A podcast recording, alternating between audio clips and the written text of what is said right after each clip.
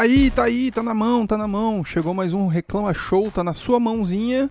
E tá na hora de também falar sobre os próximos episódios, de próximas coisas, e eu posso dizer, tá me abrindo muitas portas fazer esse podcast. Hoje eu vou entrevistar o Jojo, Jojo Augusto, que é um conhecido meu aí desde 2007, 2008, como a gente vai falando no papo aí. Jojo é um músico, produtor. Eu conheci ele quando ele tocava na. No, como é que era o nome? A Império da Lã, que é uma banda aqui de Porto Alegre que começou fazendo covers de. E depois discos. Eles fizeram um especial Beatles, depois especial Tim Maia, depois especial Amy House. E conheci o, Jojo, o Jojo, Jojo nessa época. E praticamente a gente virou parceiro assim de festa, depois amigo, depois, sei lá, tipo, era um cara que sempre foi muito astra, alto astral de encontrar. E, e, conversando com ele, fiquei sabendo um pouco mais de como é que tá a vida dele, como é que tá aí para São Paulo produzir discos de outras pessoas, de contratar, ser contratado, quer dizer, como é participar de, do, da banda do Felipe Cato e Johnny Hooker, fora as outras bandas que ele também toca, né? E vale é um assunto bem divertido, como é que ele tá se se posicionando, como ele tá reagindo a esse isolamento então peço que você ouça. E também quero que você me ajude, se por favor, é são coisa de 10 reais no máximo. Dependendo da cidade onde você mora, são três passagens de ônibus. Dependendo da cidade, se o seu prefeito é um cara que não tá nem aí pra você, pode ser duas passagens de ônibus. Peço essa pequena ajuda. Com esse 10 reais eu vou conseguindo pagar produtos e condições melhores de, de produzir esse podcast.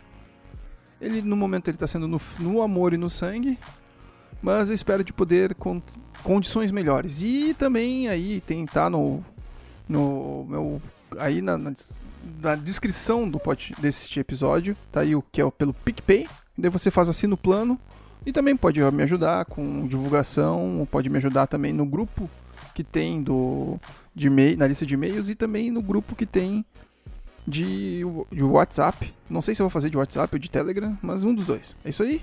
Ouça que tá bem divertido.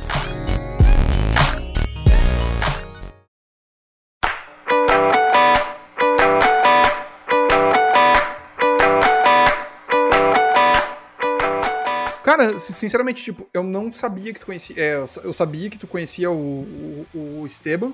Infelizmente conheço. Então. uh, que também, como eu acabei de falar, né? O, o, o Rodrigo eu conheço por causa do Júlio, que é o o Júlio Cozinha. Sim. Que é o, que é o, o, ele é o chefe da, do, do Raven aqui de Porto Alegre, que são do. Que é da, da gurizada também que tem o. O Dirt Oldman. Sim, sim, sim, sim. É, é que a, a gente uh, fez parte, eu acho, do, do lance do Mirk do Masmorra, não? Porra, tu é da época do Masmorra? Tu era. Eu era da época do Masmorra. Caralho, mano. Puta, não, então. É, só que eu, eu, eu peguei a, a, finaleira do masmorra, assim. Eu não era da galera ali do. da galera.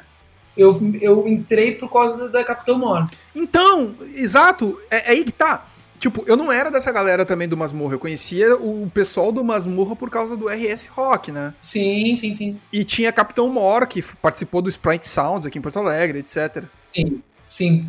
Eu lembro disso. É, é, que é muito engraçado, porque eu comecei a, a, trocar ideia com muita gente em Porto Alegre por causa do Mirk. É. O Mirk foi uma coisa muito presente na, na, na, no final da minha adolescência, assim, sabe? Uhum.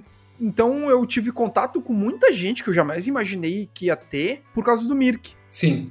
Não, o Mirk me salvou. Pô, me explica mais isso. O Mirk me salvou porque eu eu cresci na Zona Norte, né? Tipo, e aí eu dei sorte que meus pais sacam, desde sempre, sacam muito de música, assim. Então eu cresci com um monte de disco em casa, mas eu cresci na Zona Norte. E a galera do meu bairro, do colégio, ela não era uma galera das artes, não, nem só da música, não era uma galera das artes. Então, ah, era um troço meio que Sim. eu me sentia um pouco deslocado. Não que, não que eu tenha tido uma experiência ruim no colégio, assim. Tive por um tempo, depois não. Mas quando eu conheci o Mirk e conheci a galera, do, inclusive do Masmorra e, e de outros, outras salas, outros grupos, foi um lance do tipo assim, eu, foi um momento onde eu comecei a me conectar com pessoas não pela não pela proximidade geográfica, física assim, mas comecei a me conectar com uma galera pela a, por afinidade mesmo, sabe? Sim, porque a gente de alguma forma foi uma, a última geração a ter essa, essa migração, né? Tipo, de não ter internet, passar a ter internet e passar a, a, conhecer pessoas que a gente nunca tinha ouvido falar, né? Tipo, a gente pegou muito dessa coisa de,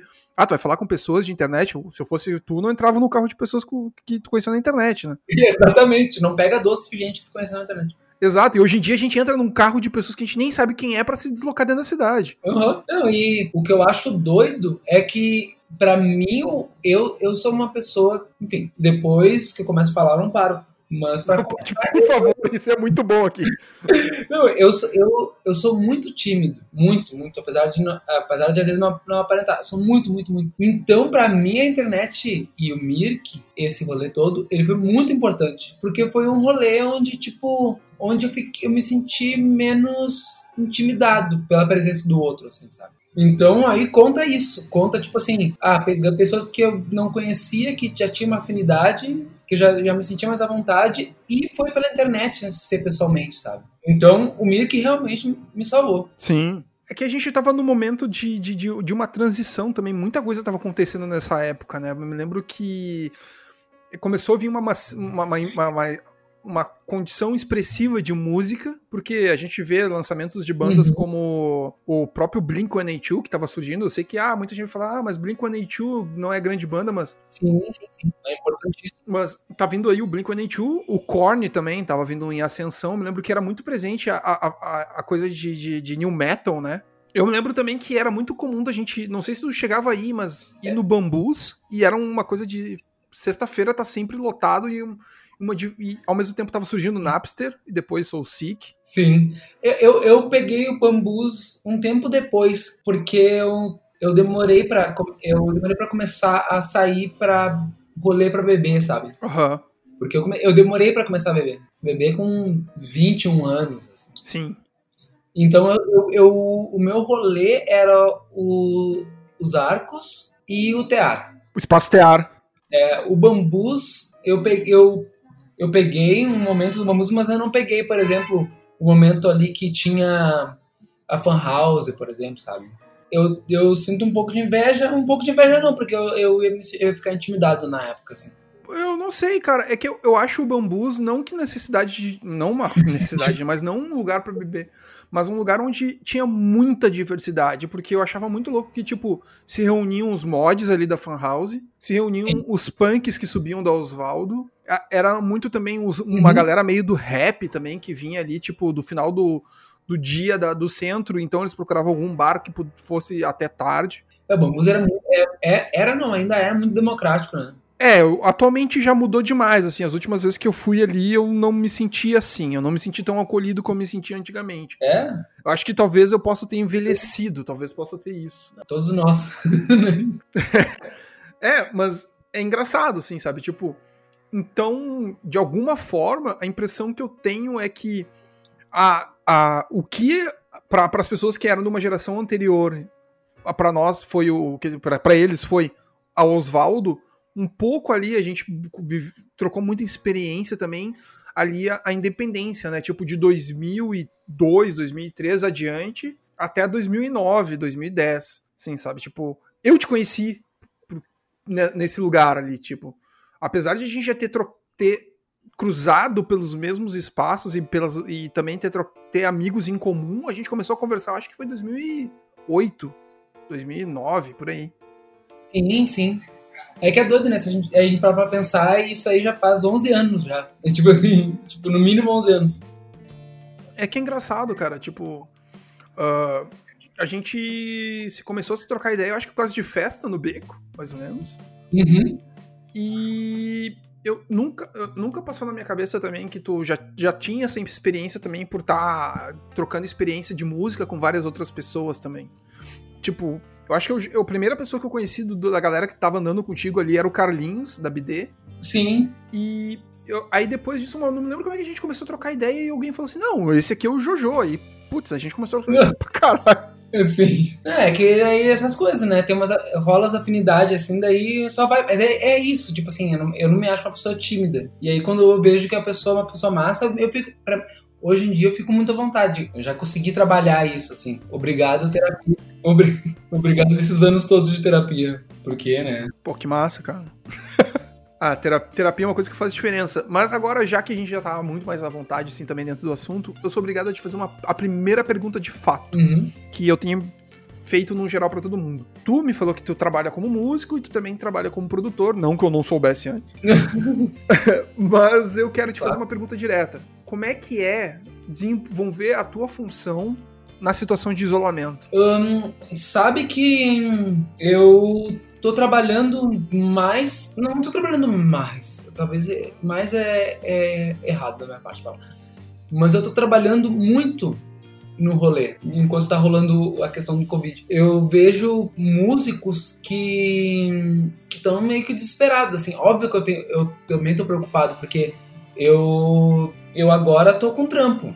Então eu consegui, eu consegui ter uma certa estabilidade, mas pelo fato da gente morar no Brasil, que a gente não tem estabilidade alguma, né? Tipo, não, a gente não, não tem uma previsão de quando isso vai passar, é um pouco angustiante. Então o que eu tô fazendo é, é realmente produzir muita gente à distância, que é uma doideira. É uma doideira produzir à distância. Tipo, produzir, gravar e, e e, enfim, tá, tá sendo muito bom. Tá sendo, tá sendo uma experiência muito massa. Eu, eu tô... Cara, eu não tenho nem ideia de como é que é produzir alguma coisa assim, musicalmente falando. é tipo, deixa eu ver se eu, eu vou tentar resumir. Uh, o processo geralmente é. Eu trabalho produzindo muita gente nova, tipo artistas novos, assim. Então geralmente rola várias coisas que talvez não rolariam com um artista mais consolidado. E não, e não é uma questão tipo assim, ah, isso é melhor ou pior. É só diferente. Porque, por exemplo, rola desde eu ter que assessorar todos esses artistas que estou trabalhando, eu tive que fazer uma assessoria de equipamentos. Tipo assim, ah, meu, tu, precisa disso, preciso que tu compre isso pra gente poder fazer o mínimo. Então, hum, acaba rolando uma troca diferente do que rola se fosse presencial, sabe? Até pro próprio artista. Eu vejo muito desse, dos artistas que eu tô trabalhando, deles deles terem uma autonomia maior, é, uma, é menos hierárquico. Sim. Não é tipo assim, ah, eu estou na eu, João, estou na frente do computador, então eu a, última palavra é minha. Não, sabe? Nós dois na frente do computador, sabe? Tipo, sim, sim. É que eu acho que as pessoas têm muito essa imagem de que produtor é aquele cara que fica parado na frente do computador e fica falando, mais uma vez, faz esse não sei o quê. É, exato. É, é que eu, eu acho que tem esse perfil também. Eu acho que tem pessoas que vão procurar esse produtor que vai falar, meu, faz isso, faz isso. Eu não, não tenho esse perfil. Eu não acredito nisso, assim, mas pelas minhas experiências, pelas, pelos artistas que eu admiro, assim, sabe? Eu realmente não acredito, quando eu vou produzir uma coisa, não é sobre mim, é sobre o outro, assim, eu sou uma ferramenta na função. Óbvio que a pessoa me chamou e, e aí eu tenho o dever de falar, bah, eu acho, isso aqui eu acho mais legal e tal. Sim. Mas eu sempre tento falar de uma maneira que a, a, a decisão final seja da pessoa, não seja minha. Pô, legal isso, sabe? cara. É tipo, eu, te, eu tem produtores que eu gosto que eles são que eles não trabalham assim. Tem um produtor que eu acho que é sensacional, que é Danger Mouse. Que é um cara que, tipo, produziu o último Chili Peppers, produziu os mais famosos do Black Keys, produziu, tipo, produziu um monte de gente. E ele é um cara que, mesmo produzindo essa galera toda, ele sempre fala: oh, meu, é o meu jeito. Uma, uma galera reclama, assim. Tem umas entrevistas do Josh no Chili Peppers, ele falando assim: ah, eu Sim. tava super contente com o próximo disco, porque o disco anterior foi com Danger Mouse e ele ia, foi uma entrevista pra Rolling Stone, que ele fala assim: ah, vocês sabem como é, que é, como é o jeito que ele trabalha, né? Tipo, eu não tive muita liberdade, assim, sabe? Tipo, talvez seja por isso que talvez o Josh tenha sido chutado, não? É, exatamente. É, é foda. Eu tenho, eu tenho um camarada meu que trabalha em São Paulo, com, com, com um estúdio, e ele uma vez me contou, uhum. ele me contou uma história que é do, do, do, do, do NX0. Nem sei se isso é verdade, mas eu não vou também revelar quem é o produtor, mas trabalhando com, com o NX0. Que o pessoal do NX chegou com a música de um jeito no, no, no estúdio, o produtor olhou pra música, viu, a, eles tocaram uma vez para ele, e ele pegou assim: não, peraí, deu 15 minutos, reorganizou toda a música e falou assim: faz desse jeito que é melhor. E a música saiu bem diferente do que era, mas ela, depois de um tempo, ele falou: não, cara, eu vi ela na rádio e, cara, Sim. é um jeito que deu certo. Sim. É, é que eu, eu fico brincando que o meu jeito de produzir é quase uma sessão de terapia, porque eu, eu converso muito com a galera, uh, no sentido de, tipo, de saber, tá, meu, o que que tu, o que que tu tá esperando disso? O que, o que, tipo, me fala artistas que tu gosta, me fala artistas que tu gostaria de tocar junto. Porra, você é do caralho. Uh, porque o... Eu não, não, não sei se... Enfim, não sei se a gente pode sair falando nomes e tal. Aí é contigo, aqui é liberado, cara. Vamos lá. Eu, tipo, por exemplo, eu, eu suponho que a questão seja em relação ao Bonadil. Uh, então, que é um cara que ele, enfim, supondo, supondo que seja esse caso que tu falou seja do Bonadil, mas eu sei como o Bonadil trabalha. Ele é um cara do mercado. Sim. E, e querendo ou não, ele é, ele é um conhecedor do mercado. Ele é um cara que tem experiência e, e eu acho. E aí que tá. Acho que o artista, o artista ele, ele aceita, sabe? Tipo assim, se, se por exemplo, se eu tivesse um, um trampo e fosse produzido pelo, pelo Bonadil, eu saberia como é que seria, sabe? Tipo, ele é um cara do mercado. Sim, sim. E se eu vou estar escolhendo ele ou aceitando trampar com ele, eu sei que ele sabe muito mais de mercado que eu, sabe? Entendo. Daí, daí aceito. Só que eu acho que uh, as pessoas vêm me procurar, eu, eu não sei. Eu honestamente não sei porque que as pessoas vêm me procurar. Ah, tá de sacanagem, né, Jojo? Não, não, não. Digo assim. Ah, eu, eu, eu acho que tem muitos produtores bons. Não, não falo isso me menosprezando, assim, sabe? Mas no sentido, tipo assim, ah, por que daquela pessoa? Eu acho que. Mas eu acho que tem um pouco do quanto até da minha personalidade. Então, mas eu acho que rola disso e da, da galera que me procurar, não sei se consciente ou, tipo, ou inconscientemente, delas me procurarem, hum, talvez por, por confiar, por saber que eu não vou ser uma. Porque rola muito isso. A galera que me procura, ao mesmo tempo que elas, elas sabem muito o que elas querem, elas também querem uma pessoa que, tipo, que, que se intrometa. Diferente de uma pessoa que eu acho que procura, ah, que procura um Bonadil da vida, sabe? Tipo assim, a pessoa que procura um Bonadil, ela quer outra coisa, quer mercado, quer sei lá o quê. Sim, ela não vai querer um trabalho que. Se ela procura. Dentro do que eu entendi, foi algo como se ela procura o Bonadil, ela não vai querer um trabalho que o, que o Bonadil vai ouvir o teu trabalho e depois ele, não, o melhor jeito é assim. Ele vai querer uma pessoa que pegue teu trabalho e vai falar assim, não, olha, eu acho legal tu mexer aqui, seria interessante tu poder administrar melhor essa parte aqui, ou então tu, ah, aqui tu acha de fazer um, melhorar é, é, esse finalzinho da música aqui e o refrão deveria ser assim. Ao menos eu fui...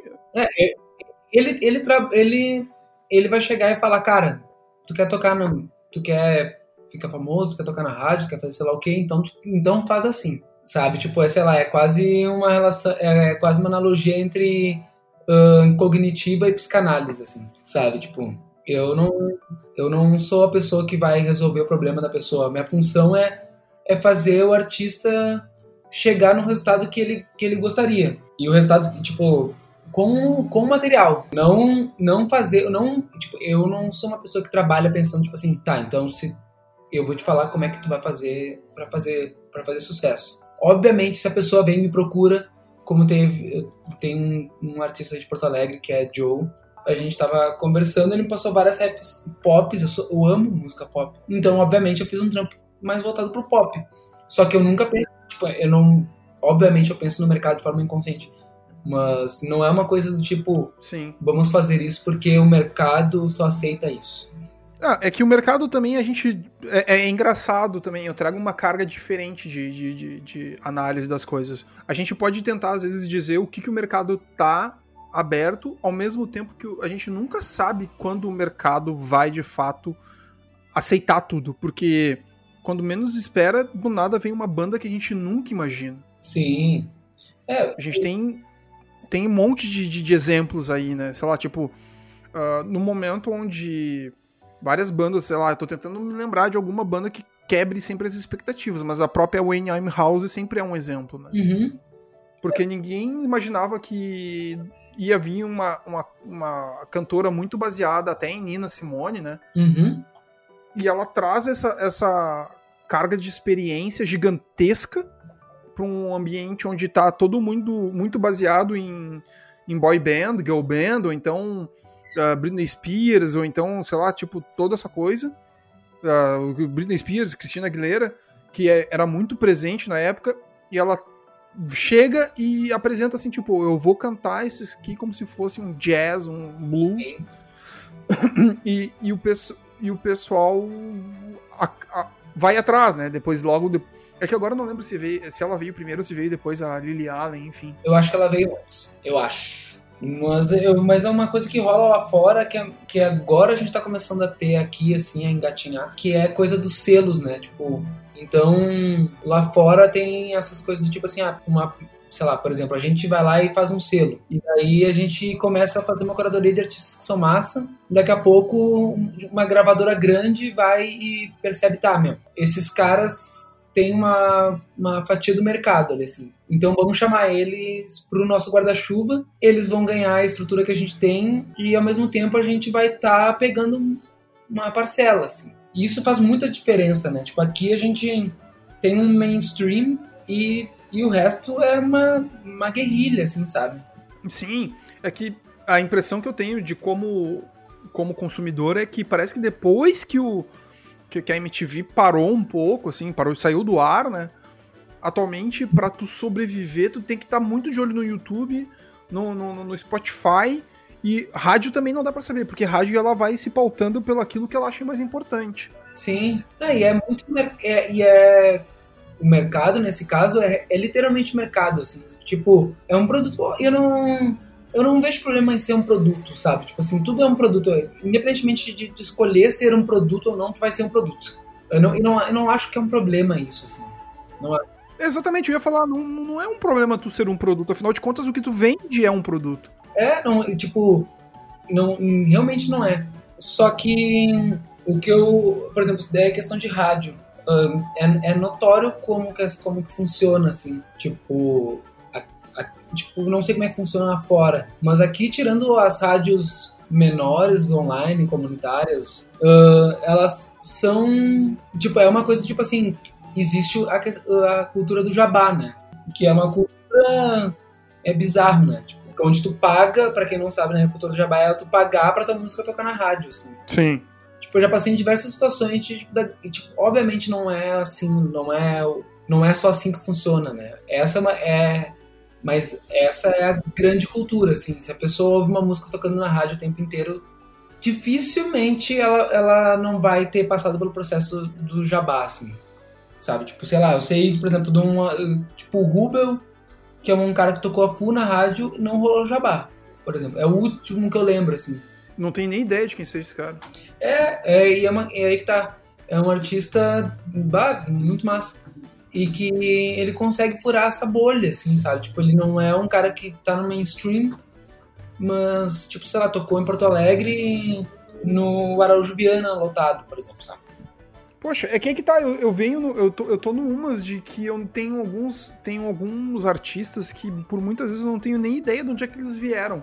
Sim. Esse Ruben é um exemplo, o João é um exemplo, o Exu, o, o Baco Exu do Blues é outro. Uhum. São pessoas que eu não, eu não, não, não, não sou impactado de forma alguma e quando eu vejo eles têm, tipo, eles lotariam com certeza um, sei lá, aqui em Porto Alegre seria o Araújo Viana, né? É, uma opinião. Uma opinião, mas em São Paulo eu não, não tenho ideia para o que seria um equivalente. Uh, mas é muito engraçado isso, cara, porque tá, só para quem não é de Porto Alegre, o Opinião tem 1.800, espaço para 1.800 pessoas. O Araújo Viana, agora, se eu não me engano, ele só tá aceitando shows sentados, então tem que comprar o um uhum. ingresso. Eu acho que dá mais ou menos 2.400, talvez eu esteja errado. Sim, é, é maior que a Opinião. É, maior. Só que, ao mesmo tempo, cara, eu, são, são pessoas que. Aí que tá. Então, eu, eu me pergunto, eu não sou o foco, ou não sou o público-alvo, ou de fato eu não. Eu não, sei explicar, não, não sou impactado. Sim. É, aí é. Eu, isso eu acho que é, é um lance que é muito doido, né? Tipo, porque essas falhas assim na comunicação eu acho muito foda, tipo, porque tu é uma pessoa que esses artistas deveriam chegar até ti, sabe? Tipo, antes de deles furarem certas bolhas. E o porquê que isso não chega é uma, é uma grande questão. A pessoa que conseguir descobrir como é que se faz isso vai ganhar muito dinheiro. É, é que é engraçado, porque, por exemplo, a Duda Beat, eu vou usar a Duda Beat como exemplo. Uhum. A Duda Beat eu conheço por causa da, da Gabi Amarantos. Uhum. E. Ah, tá, aí eu fui atrás, aí eu comecei a pesquisar sobre ela. Ótimo, legal, beleza. Só que, por exemplo, o, o Baco Exu do Blues e o, o João são duas pessoas que eu, eu só vi de fato acontecer um movimento no Twitter em outras redes, outras plataformas, eu não via o mesmo retorno. Até me dispus a querer entender, que me dispus a querer saber mais sobre etc. Mas, ok, tipo, eu não via essa coisa se reverberar. A Duda Beat já vinha em canal de TV, etc. Mas eu não sei porque que esses dois em especial eu não vejo ter um crescimento da forma como ela teve, entende? Sim. É, é que a Duda é um fenômeno muito doido, assim, né? Tipo, é, é, é realmente um fenômeno, assim, tipo, ela conseguiu, ela furou muito a bolha, a galera se identificou muito, ela, ela pegou todo o rolê do, de nicho indie, assim, no primeiro momento. Só que ela é maior que isso, né? Assim, ela é uma artista pop mesmo, sabe? E ela sabe disso. Ela realmente sabe disso, ela realmente não quer ser uma artista indie, assim. Acho que ninguém quer ser artista indie. É, indie só tinha esse, esse termo legal, indie, na época que os Strokes estavam bombando. É, e tipo, e onde o mercado para isso existe, né? Sim. Tipo, a gente mora no Brasil que não existe esse mercado, assim. Por exemplo, uh, eu toco com o, com o Felipe Cato, que ele é um artista que ele é independente, de certa maneira. Assim. É, então, mas aí que tá. O Felipe Cato, apesar da gente conhecer ele, eu conheço o Felipe Cato. Tem uma coisa que eu também eu acho que, que pouca gente sabe. Praticamente o Felipe Cato, a, a minha esposa, eu acho que não se sabe disso, mas eu já fui guitarrista do Felipe Cato. Tu comentou isso daí, não comentou? Eu acho que tu já tinha falado comigo antes. Sim, sim, eu fui, eu fui guitarrista do Felipe Cato, inclusive eu acompanhei as, grava as masterizações na, com o irmão da Adriana Calcanhoto. Sim. a, gente fez, a, a, gente fez as, as, masterizações, só que o primeiro show não estava em Porto Alegre, eu estava em São Paulo, e sim. aí eu fui expulso da banda. Não expulso, não. Sim. Mas uh, a banda acabou não, não, não, não, vingando, e o Cato também já estava quase indo para Nova York, enfim. Cara, isso foi 2008, 2007, por aí. Eu esqueço que ele morou em Nova York, né, um tempo assim antes. Quando ele voltou, de... a gente conversou, ele falou assim: Meu, cara, Nova York é outro mundo, outro clima, cara. Nossa, aprendi muito lá, aprendi a cantar, mais do que eu já cantava. Ele canta pra caramba, tanto que, tanto que quando ele voltou, ele já veio com uma roupagem bem diferente. Mas eu sempre achei o, o tom de voz dele muito parecido com o do Ney Mato Grosso. Sim. É, muita gente faz essa comparação, né? Assim, eu nunca tive esse, esse lance do, dele do, do Ney, assim, mas uh, já, já me falaram isso, assim. E tu também, tu, também teve com. Tu, tu, também toca com Johnny Hooker, né? Que é outro cara que também vem nessa vibe, né? Ele vem muito nessa pegada de. de, de e curiosamente, eu conheci ele por causa da TV. Sim, sim. Não é o é, isso é muito doido, né? Porque os dois têm uma relação de amizade, de irmandade, eu diria, assim. E de muito respeito. eu falo, agora falo sobre uma percepção minha, mas eu acho que não sei se o Johnny, o Johnny seria quem ele é se não existisse o Fih, assim. Tipo, não, não, não que o Johnny não existiria, mas ele talvez não, ele não seria a pessoa que ele é hoje como artista. Assim, não seria o artista que ele é. Sabe? Tipo. Uhum. Uh, mas o Johnny é um artista sensacional. Ele, ele estaria no lugar que ele tá. Sabe? Tipo, não sei se ele seria o artista que ele é, mas ele estaria no lugar que ele tá, porque ele é muito talentoso e determinado. Assim. Acho que essa leva é muito talentosa no geral. Sim, é, e, e é muito corajoso não só na arte, né? Tipo, no, então, enfim, eu acho que uh, posicionamento, essas coisas elas, elas são, elas têm que serem, elas, têm, elas são diferentes, mas ao mesmo tempo elas também fazem parte da mesma coisa. No sentido de, eu acho que o Johnny ele é artista até no posicionamento dele, sabe? Tipo assim, ele, ele no, ele no palco, tipo, vários momentos ele é um, um ativista, assim, sabe? Das causas dele, por exemplo. O Cato também eu digo, e daí é, acho que é importante essa, esses dois artistas é, é muito doido tocar com eles. É, tipo, é um, Pô, isso é foda. é um. Pra mim é, é uma honra tocar, sabe? Tipo, porque são artistas que eu admiro em todos, em todos os aspectos, assim. Todos, todos, todos os aspectos. Porque eu também, eu também vejo isso, assim, pra mim. Eu me identifico muito com artistas que têm um posicionamento massa, tirando Morrissey, assim. Morrissey? É. Morrissey, que é o vocalista dos Smiths, assim, é uma, uma merda, né? Tipo, bah, fui no show dele, foi eu e o Fih ainda, né? O Cato, assim. Tipo, a gente foi no show, tipo, bah, que vergonha, né? Tipo, a gente tá aqui, mas não tinha como não ir, sabe? Tipo assim, É, são coisas únicas, mas mesmo que o cara tenha falado um monte de bosta ultimamente. é. Ah, E ele, e ele no show, extremamente simpático, entregue, sabe? Tipo, doido, assim, doido, doido. Muito. Deu um bug, assim, sabe? Deu um, deu um bugzinho. Ah, eu imagino. Tipo, eu olhava assim, bah, é o cara que eu gosto. É esse aí. É esse. Foda, cara. Mas aí depois do show acabou, eu lembrava, eu lembrei das coisas que, das coisas que ele falou, assim, bah, que vergonha. Mas peguei pôster, queria comprar camiseta, tô nem aí. assim. Onde é que vocês foram aí em São Paulo? Ah, foi no Espaço das Américas, eu acho. Assim, tava lotado, lotado, lotado, lotado. Pô, o Espaço das Américas é grande pra caramba. Eu acho que é umas 8 mil pessoas no mínimo, né? É, não, tipo assim, no mínimo, umas. ahn, umas 5 mil pessoas. No mínimo, no mínimo. Nossa, eu fui, acho que eu fui no Espaço das Américas agora, eu vi um momento vergonha. Em Foi o 2000 Morrissey, Eu já, já passei um pano pro Morrissey agora, já. Cara, eu- é um momento vergonha mesmo. Eu fui em 2004 pro Anime Friends. Mas, ah, eu acho mais de boa do que o, que o Morrissey. Cara, Morrissey é uma coisa tipo. Ah, tem que ver agora. Agora ir pra, pra, pra, um, pra um espaço. Bom, tudo bem. 2004. 2004. É, não, vai, isso aí é muito tempo.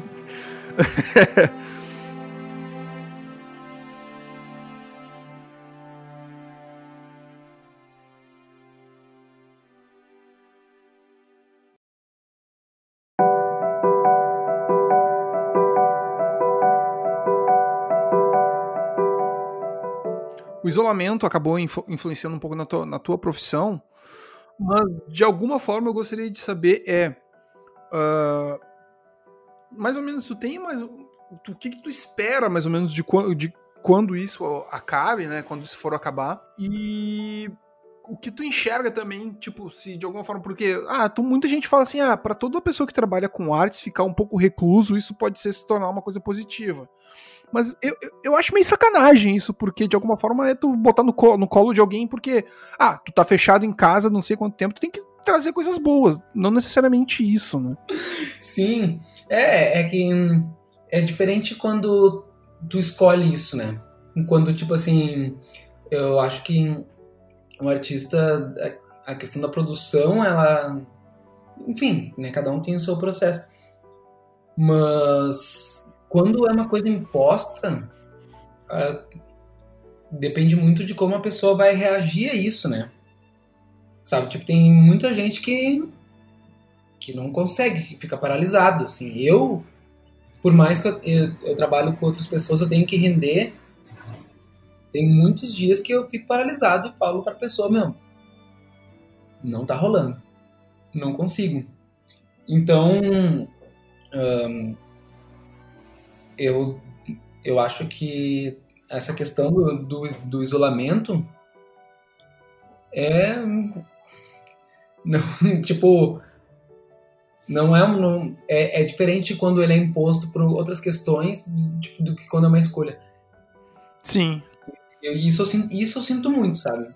Porque, ah, enfim, tem, tem gente que eu trabalho que tá super querendo ah, fazer, lançar trampo, e tem gente que eu trabalho que, que fica meio que tipo assim, cara, o que, que eu faço? Eu vou lançar isso aqui agora, o que, que adianta lançar se eu não vou fazer show? Sabe? Porque essa questão das lives, ela funciona pra quem é grande. E tipo, o artista pequeno, ele perdeu um, um- tal- talvez o único rendimento que ele tinha, que era o show. E, e venda de merchandising nos shows, assim. Tipo, que online vende, mas é, é bem diferente, né? Sim, é que, que é foda porque, tipo, eu tenho um camarada meu com quem eu trabalhei durante anos de como em produção de show. E ele, quando a gente conversa muito sobre isso, ele me traz uma informação que me deixa muito chateado. Que ele fala assim: enquanto não tiver vacina, enquanto não tiver nada que consiga fazer as pessoas se sentirem realmente seguras, dificilmente a gente vai conseguir produzir uma coisa em larga escala. Sim, sim.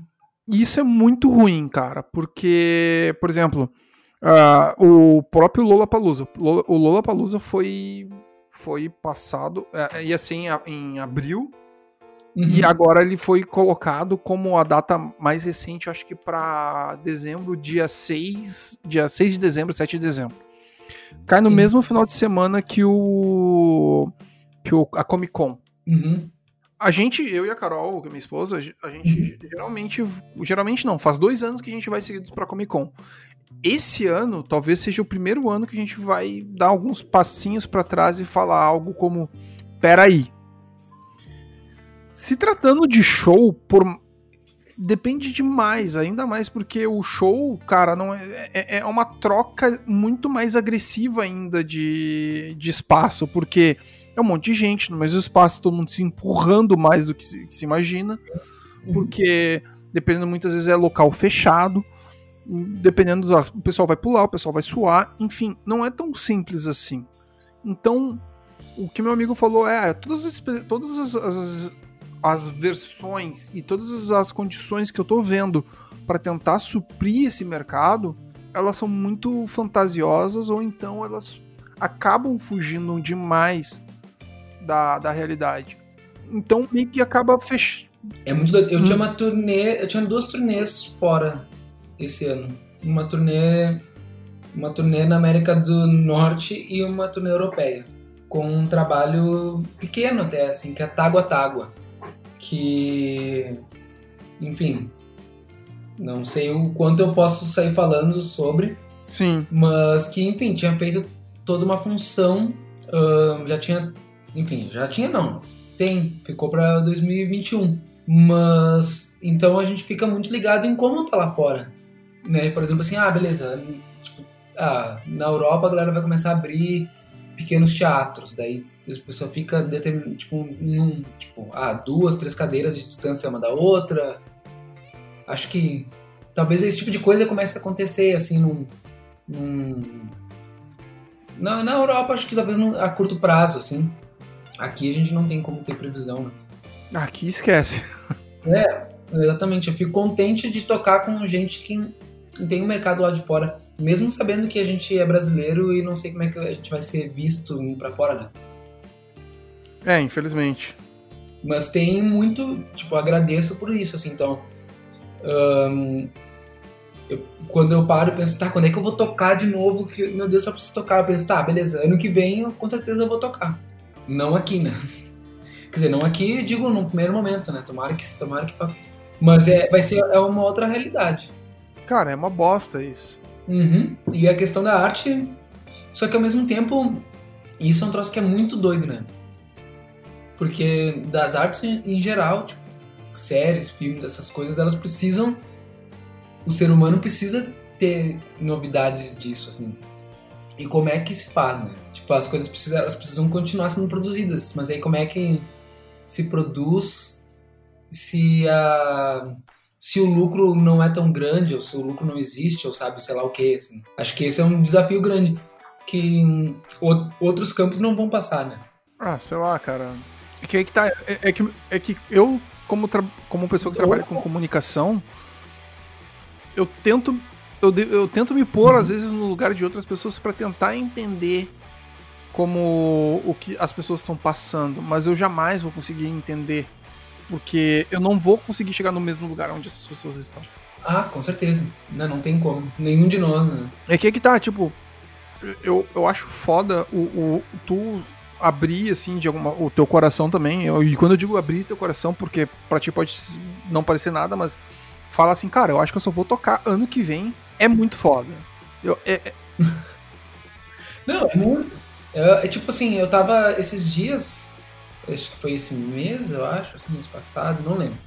É, enfim, umas duas semanas atrás, por aí, assim. Eu tava, eu e o, e o Tavares, Esteban, Rodrigo. Uh, tava eu, ele e uma amiga nossa, e a gente tava num, no, no house party ali, no party, tipo, é house party, é, o cara já tá bêbado. E aí, uh, em algum momento ele falou, cara, o Jojo toca com uma galera que vai para fora, mas ele falou assim, o Jojo vai tocar, ano que vem ele vai tocar. Ele falou, eu não sei quando eu vou tocar. E ele falou, bah, e quando eu paro pra pensar nisso, ele falou, bah, é, é muito desesperador. Ele falou, é, é, o, é o que eu faço, é o que eu sei fazer. E não é. E a questão do artista é, é um troço que não, não é necessariamente a questão da grana, né? Porque a gente, como, como músicos, assim, pelo menos no, no circuito que eu vivo, transito, a galera, tipo, óbvio que, óbvio que a grana é importante, não tô tirando a, a importância da, do dinheiro. Pelo contrário, o dinheiro ele é muito importante, deveria gerar muito mais dinheiro nesse ciclo. Mas a gente... Sim, afinal de contas, todo mundo tem contas para pagar, né? Mas a gente abre, né, a gente, quando eu falo, são as pessoas próximas de mim, assim, ao meu redor, que, que Sim. A gente abre mão de muita coisa. É um outro estilo de vida, assim, sabe? Tipo, uh, pra poder fazer isso que é um troço que mexe. É, enfim, não, não tem uma escolha assim, sabe? Tipo, vários momentos eu pensei, tá, beleza, eu vou escolher ser outra coisa.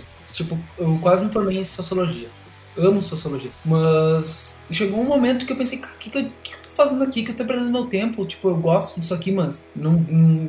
Tipo, minha vida não, não vai ser o que eu gostaria que fosse, assim, sabe? Então, automaticamente comecei a tocar, eu abri mão de muita coisa. Uhum. E aí é questão de dinheiro, é, aí entra em várias questões, entra na questão social, tipo, uh, de tipo, eu já tive relações que acabaram pela questão de ser músico, assim, tipo, e não só com a pessoa que eu tava me envolvendo, mas questões familiares absurdas, assim, sabe, que eu já passei, tipo, pela questão da música. E não foi só eu, acho que todo mundo uh, que é da música, de alguma maneira, já passou por isso, assim. Então, tu abre mão de um monte de coisa para poder fazer uma coisa que ela é te tirada, sabe? Tipo, é é difícil.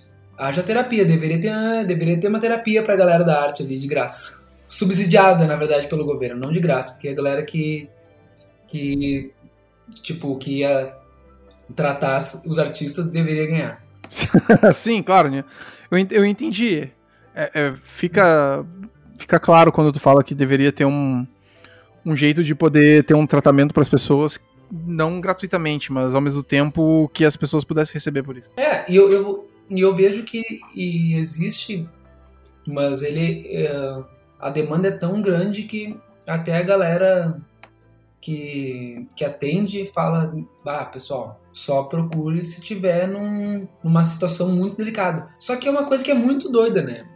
Porque a situação muito delicada, tu não sabe quando é que ela vem, né? Tipo, um, não sabe mesmo, assim.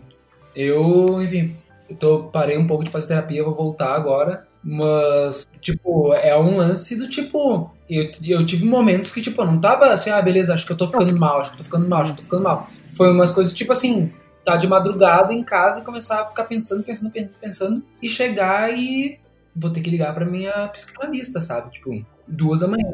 Então, eu entendo, né, que, tipo, que é uma questão de pedir um pouco de, de cautela e de responsabilidade, mas. Caralho. É um momento muito doido. É, que de fato mexe com, com, com a visão de muita gente, né? Tu tá sozinho aí no teu apartamento, não? Tá, eu, mora eu e uma amiga minha. E aí a namorada dela. Ah, tá, menos mal, tem. É, daí a namorada dela passa aqui um bom tempo também, assim. Muito, que tipo assim, ó ajuda muito. Por mais que eu seja uma pessoa que vive no meu quarto, que é onde eu tenho meu home studio. Sim. Só o fato de conviver, de estar no mesmo ambiente com pessoas e, e, com pessoas que eu gosto, sabe, que eu me dou bem, é muito bom, assim, tipo, às vezes a gente faz a gente faz uns happening aqui em casa nós três, assim, e é muito bom, é muito bom. Daí fico bêbado e já começa a falar o com já. Tipo assim, bah, galera, amo muito vocês, obrigado por vocês estarem aqui, sabe? Tipo assim. E eu sou uma pessoa Caralho, fechada, né? Então, é uma doideira. E, cara, seguindo as perguntas também, eu te pergunto agora outra coisa. O que que tu tem feito para desestressar nesse meio tempo? O que que eu tenho feito para desestressar? É, é foda, né? Essa pergunta é boa, eu gosto desse tipo de pergunta. Bom, eu. Tá, é, é, é difícil. Eu. Eu todo dia vou dormir querendo manter uma rotina que eu sei que eu não vou conseguir manter e ao mesmo tempo eu não cobro. Não me cobro, assim, sabe? Tipo assim, não. não eu, tá, eu, tô, tá tendo, eu tô tendo um grande aprendizado, vários grandes aprendizados, né?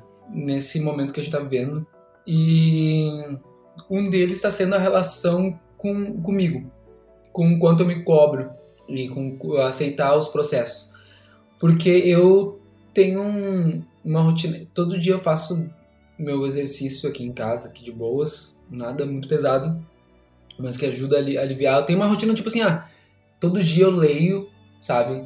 Todo dia eu faço meu exercício. Não é uma coisa tipo assim, ah, eu acordo e eu tenho eu tenho que fazer isso. Enfim, eu tento, tento até manter uma rotina dentro do mas eu sei, são coisas que eu faço, tipo, esse momento tá servindo para eu conseguir olhar para mim uhum. de um jeito que eu não não talvez não, não olhasse se não fosse se a gente não estivesse passando por essa questão do covid que é muito tipo eu eu, eu tô fazendo coisas para mim assim pro meu bem sabe então tipo assim ah não sou a pessoa que gosta de chegar e, e tipo ah beleza vai lá e faz 60 apoios vai lá e faz sei lá 80 agachamentos sei lá faz sei lá o que sabe tipo assim eu vou lá e fico Hum, tipo, faço 10 minutos de yoga que seja, assim. Não é um troço que eu gosto de fazer, eu não tenho um prazer nisso, assim. Mas são coisas que eu sei que eu, eu sou obrigado a fazer, porque é uma energia que eu vou gerando que eu preciso colocar para fora. Então, isso eu tento fazer, eu tento desestressar. Só que aí envolve muito a questão do meu trampo também. Porque meu trampo, a questão de produção e a maneira que eu me relaciono com ele, com o trabalho, é muito entregue. Então, às vezes eu coloco uma carga muito pesada nele e que ah, serve para desestressar também. Uh, mas é um desestressar diferente de uma pessoa que de uma pessoa que tem uma rotina de, de alimentação e, e meditação e exercício regrada assim. É, é, no meu caso é diferente porque essa minha rotina do trampo e, enfim, né, do jeito que eu falei ali, do quanto eu coloco, ela é é uma troca de energias, assim. Às vezes eu coloco muito do da, da minha angústia, do que eu tô sentindo, da, do estresse, do whatever. Coloco muito no, tra no trabalho, mas ele me devolve uma ele me devolve esse estresse de uma outra maneira. Então, aí às vezes, tipo, sei lá, vou e faço uma coisa, ou tô criando com a pessoa, e daí eu, eu sinto, é como se eu sentisse aquilo, sabe? Tipo, bate em mim. Por mais que bate um troço, tipo assim, ah, fiquei feliz, bate um pouco, mexe com a minha sensibilidade. E é uma coisa que eu acho que boa parte dos artistas que estão produzindo nesse momento, acho que estão passando por isso, assim. É uma ressignificação do, da energia que tu está sentindo, assim. É uma doideira. Dias atrás eu, eu, eu, eu, entrevistei alguém que falou exatamente a mesma coisa, uma doideira. É, não, tipo, porque. Hum, porque um pouco é um a gente não a gente está produzindo coisas que a gente não sabe como é que a gente vai conseguir apresentar para as pessoas se a gente vai conseguir apresentar para as pessoas sabe uhum. e aí essa coisa do é tudo pra, e aí e isso vai para vai para várias várias questões acho que a questão do exercício que eu tava falando por exemplo as outras vezes que eu fiz eu pensava assim ah era uma questão estética sabe tipo assim ah vou fazer por, por causa da minha postura Tipo assim, mas não porque tipo, a minha coluna tá doendo e eu preciso fazer exercício para isso. Não, tipo, é pra ficar com uma postura melhor para as pessoas. Tinha essa questão das, da, dos contatos, né? Da, e hoje em dia, já, com essa falta de contatos, obviamente tem um online, que não deixa de ser uma forma de comunicação, mas ela é muito mais restrita. E serve para música também, né? Tipo, eu, eu acho que todo mundo que eu tô produzindo não é uma galera que o primeiro trabalho é a música, mas é uma galera que está que tá dedicando esse tempo para música, como é como é a meditação para mim, sabe? Sim, mas é que uma coisa é tu tá. Uma coisa é tu tá dentro de casa produzindo música, outra coisa é tu tá, às vezes, num lugar onde tá tocando tua música, tu desce do palco pra, sei lá, pegar uma garrafa d'água e tem um cara aleatório querendo conversar contigo porque tu fez um riff ali, mesmo que tenha sido um improviso, mas que lembrou ele de alguma outra música aleatória. Sim. Assim. É, é que eu não sei, eu, eu pelo menos falo por mim, eu decidi, não decidi, não, não, não decidi porra nenhuma, não tive escolha.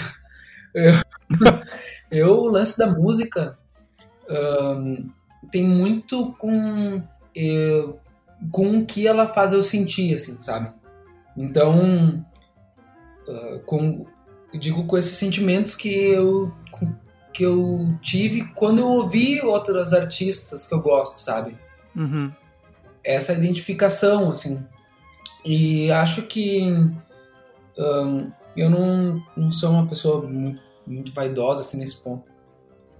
Mas. mas... Não, mas a, a vaidade, eu acho que ela é um pouco relativa dentro do, do que tu apresenta, porque teu trabalho, que, o que eu acompanho é muito bom. É, não, pô, obrigado. Não, mas, é, mas eu acho que eu também sou, tipo assim, eu acho que eu não sou a pessoa que uh, decidiu fazer música para que as pessoas me venerassem, uma coisa do tipo assim. Mas eu sei que eu sei que existe vai, eu sei que eu sei que eu tenho vaidade, assim, eu faço as coisas pensando tipo assim, por exemplo, tem um cantor que ele ele tá começando a carreira agora, ele nem sabe o nome dele, se vai ser só sobre o nome dele, vai ser o nome dele composto.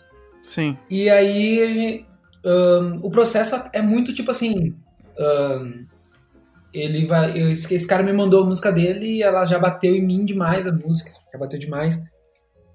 E é uma música meio, meio densa, assim, ó, é a história dele tá distante do sobrinho dele. É, e, e, de, e de ser uma coisa que mexia muito com ele, assim, sabe? Tipo, de não acompanhar o sobrinho dele crescendo. Então a letra vai descrevendo isso, Sim. sabe? Tipo, sobre o quanto toda vez que ele via o sobrinho dele, o sobrinho dele já era outra pessoa.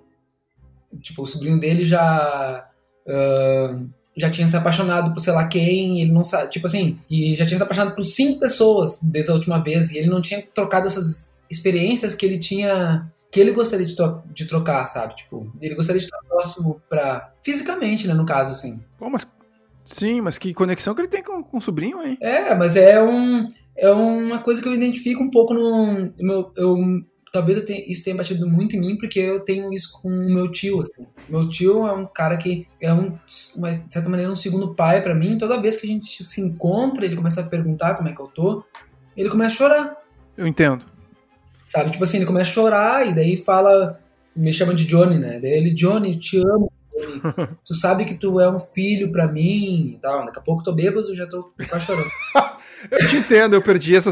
Eu perdi domingo passado meu padrasto. É, sabe? Tipo, tu vai criando uma, sei lá. E meu, meu tio também, tipo, desde que meu avô faleceu também, ele virou uma pessoa mais sensível, assim. Sim. Eu tenho essa impressão, né? Daqui a pouco não, não, não tem uma conexão, mas eu, eu criei essa conexão, criei essa narrativa. Pô, massa. Então, uh, e daí eu ouvindo essa música, e daí eu assim, cara, essa música, eu, eu, eu também não, não tava muito bem nesses últimos dias. E aí, eu, quando eu não tô muito bem, eu produzo mais, produzo melhor, consigo focar mais nisso, assim. É uma válvula de escape muito grande, assim. E daí eu, cara, essa música não tá Tipo assim, eu Como... preciso achar alguma coisa. Tipo assim, eu tô sentindo falta de alguma coisa. Uhum. E aí fui e gravei um Melotron, que é um instrumento, tipo, antigo.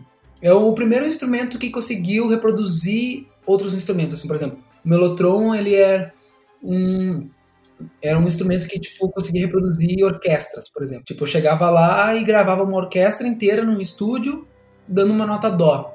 Gravava isso e, e o Melot colocava essa fita, nos anos 60, assim, colocava essa fita dentro do Melotron e o Melotron reproduzia isso para tu poder tocar num teclado. Então, tipo, por exemplo, tu, tu pegava esse som de orquestra e tu poderia sozinho tu, emular esse som. É um instrumento fantástico. Tipo, é o instrumento que começa Strawberry Fields dos Beatles. Caralho, que referência. É, tipo, é, um, é uma coisa, tipo... Ele é um, é, um, é um momento que ele apareceu pro mundo, assim. E aí eu, eu fui catando umas coisas, umas refs que a gente tinha conversado. Eu falei, cara, vou colocar um melotron. É um melotron, é um, é um, um instrumento. As pessoas vão ouvir a música e não E vai ser um instrumento, sabe? Tipo assim. Mas para mim, eu gravei aquele Melotron e eu, cara, que coisa. É isso. Eu tava chorando aqui no quarto, emocionado, sabe? Tipo. Então a minha vaidade, toda essa volta, a minha vaidade ela é mais nisso. a minha vaidade ela é, é chegar nesse ponto. E chegar nessas identificações. Por exemplo, quando eu ouço alguma música e que às vezes é, o que bate em mim é consciente, às vezes o que bate em mim é inconsciente. Tá, mas isso é compreensível pra caramba, cara. É, é, é totalmente compreensível, mas não é uma coisa tipo assim, eu. Talvez para mim esteja sendo um pouco me melhor, entre aspas, um pouco menos pior do que a pessoa que tem a questão de estar no palco e de, de Uh, de ter umas outras trocas com as pessoas, assim, sabe? Tipo, a minha troca, a minha troca ela funciona também com a pessoa ouvindo à distância, sabe? A, a criação é um, é um grande ponto para mim, porque eu toda essa coisa de ser um cara muito tímido, demorar para ir em show, então a minha conexão com a música foi com a foi com o fonograma, foi com a coisa gravada, sabe? Tipo, então é uma outra relação. Não tô falando que eu não sinto falta de tocar, todo dia eu sinto falta de tocar, sabe? Tipo, Caralho, velho. Não sinto fome e sinto falta de tocar. Mas aí agora meio que a gente tá se aproximando do final. Uhum. Já tem mais, mais de uma hora de, de papo e eu acho do caralho ah, isso. Tá fudido, tu vai ter que editar isso tudo aí. Não, vai tudo na íntegra. eu só praticamente só tiro. Eu praticamente só tiro os espaços que a gente respira e as partes que eu fico, que eu fico falando com uh, hum, é, hum, ah. É, eu, eu fiquei contente que eu não falei tantos tipos. Não, tem problema. Uh, o, agora, o que eu vou te perguntar é, no final, é praticamente isso. São duas coisas. Uma delas é: tem alguma maior reclamação no momento? Que, tipo, cara, o que mais tá me incomodando nessa história toda é isso. E a outra é: se tu tem alguma coisa que gostaria de reclamar do seja da tua profissão ou não, ou qualquer outra coisa, sinta-se livre. É teu espaço. Uh, tá, talvez eu, eu, eu, vou começar a falar e, e vai e role um devaneio, e daí eu preciso que tu me traga pro mundo de novo qualquer coisa. Ai, ai, ai. Acho que a minha primeira reclamação é. Uh, não, ser, não é questão de ser brasileiro, mas o momento para ser brasileiro, tipo, essa para mim é a maior reclamação. Uh, eu eu sou uma pessoa que, é, é, pra mim, é muito. Tipo, eu aceito faço as coisas, isso é uma coisa ruim. Mas. Então. Ok, a gente tá passando. Ok, não, é uma merda a gente tá passando por isso que a gente tá passando. Tá uma bosta tudo isso, cara. Desculpa antes. É. Antes de tudo, é. Eu sou completamente contra o que tá acontecendo no Brasil agora. Eu, eu acho que a gente nunca teve tão ruim quanto tá agora, é. sabe? E isso eu acho que é um troço que é muito foda. Tipo, talvez a minha maior reclamação seja, tipo, a gente tá passando por esse momento que já é absurdo da maneira que a gente está sendo obrigado a passar, né? Tipo, não é nenhuma questão de, de escolha, enfim, obviamente existiu essa escolha algum tempo atrás, né? Democraticamente falando. Mas, uh, tipo, acho tipo, o jeito que a gente está passando por isso é, é absurdo, é, é, é muito angustiante, sabe? Uh, uhum. Porque é uma questão de, de tu ver diversos lugares no mundo que onde onde está tendo essa, essa questão de não precisa ir longe, Argentina, né? tipo não, não sabe não, não, não quero sair das Américas. Uh, Sim. De, de, dessa conexão, dessa ligação, dessa união para passar por um momento difícil e a gente está passando e a gente tá passando por esse momento uh, no meio de uma guerra tipo ideológica inflada por um presidente, sabe? E um presidente que não está que não, e, e, e, que não tá interessado em resolver a questão a questão em Covid, que está preocupado só em tipo esconder dados e esconder tipo investigações, está só preocupado com consigo, com as pessoas ao redor, sabe?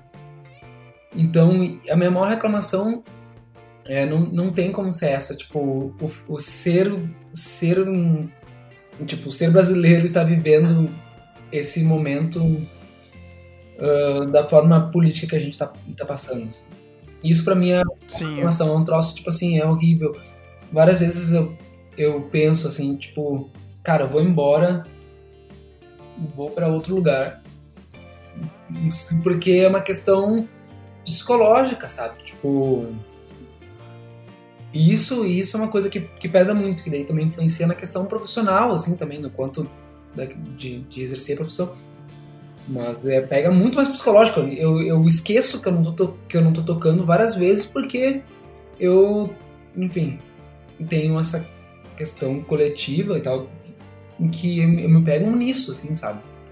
Como, sei lá, como um cidadão e, tipo, fazendo parte de uma nação do quanto, da maneira que a gente tá passando.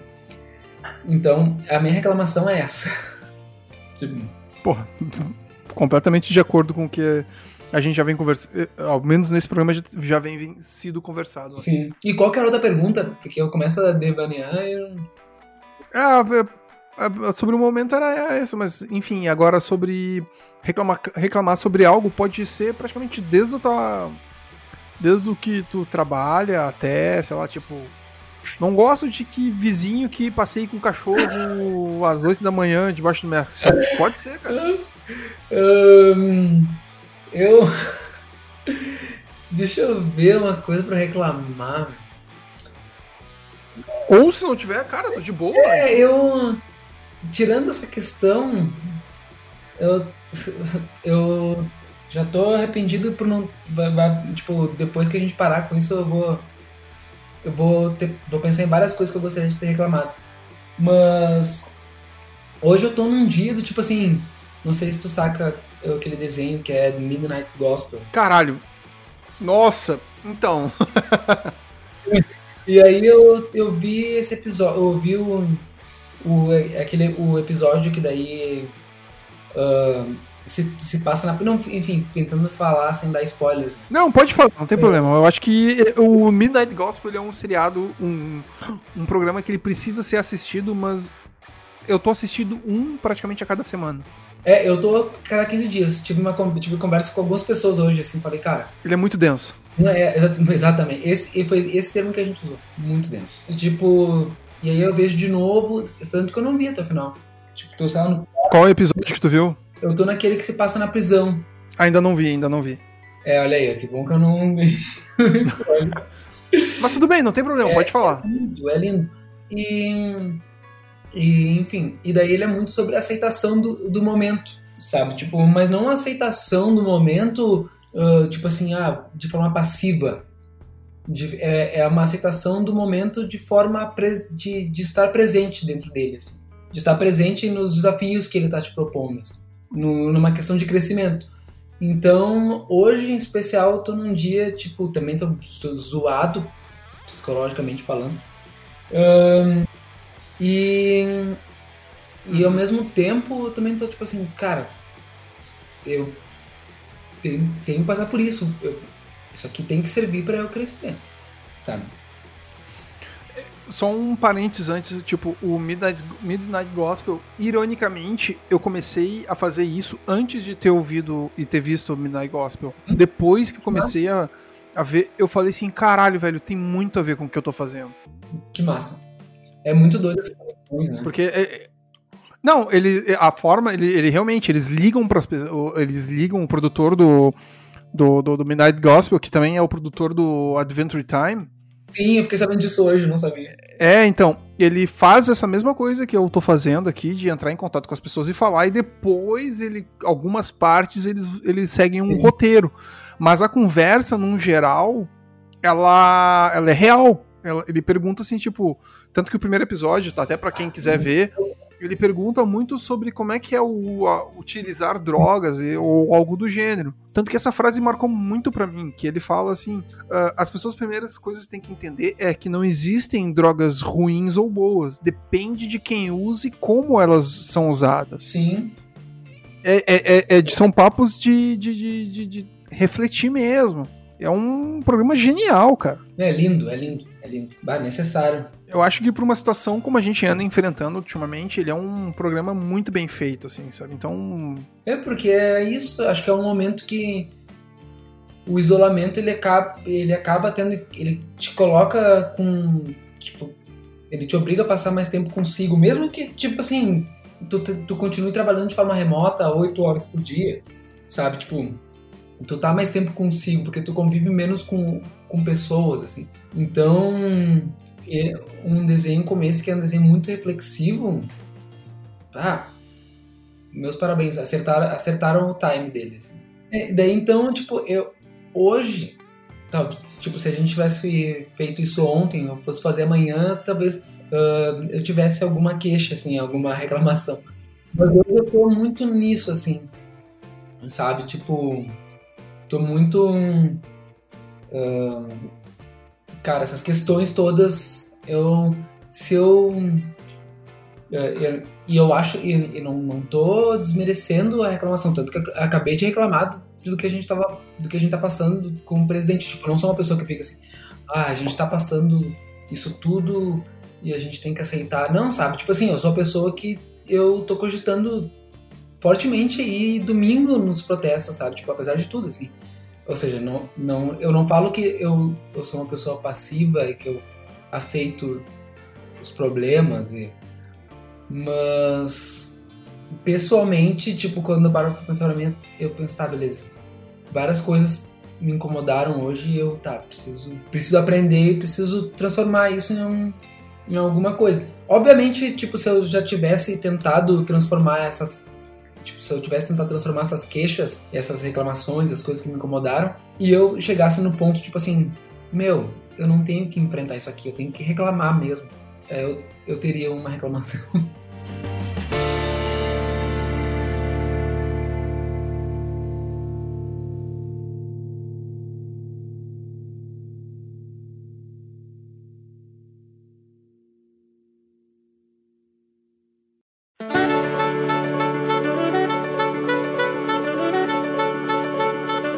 esse violino super feliz, parece um violino, sei lá, ou então um violoncelo, alguma coisa assim.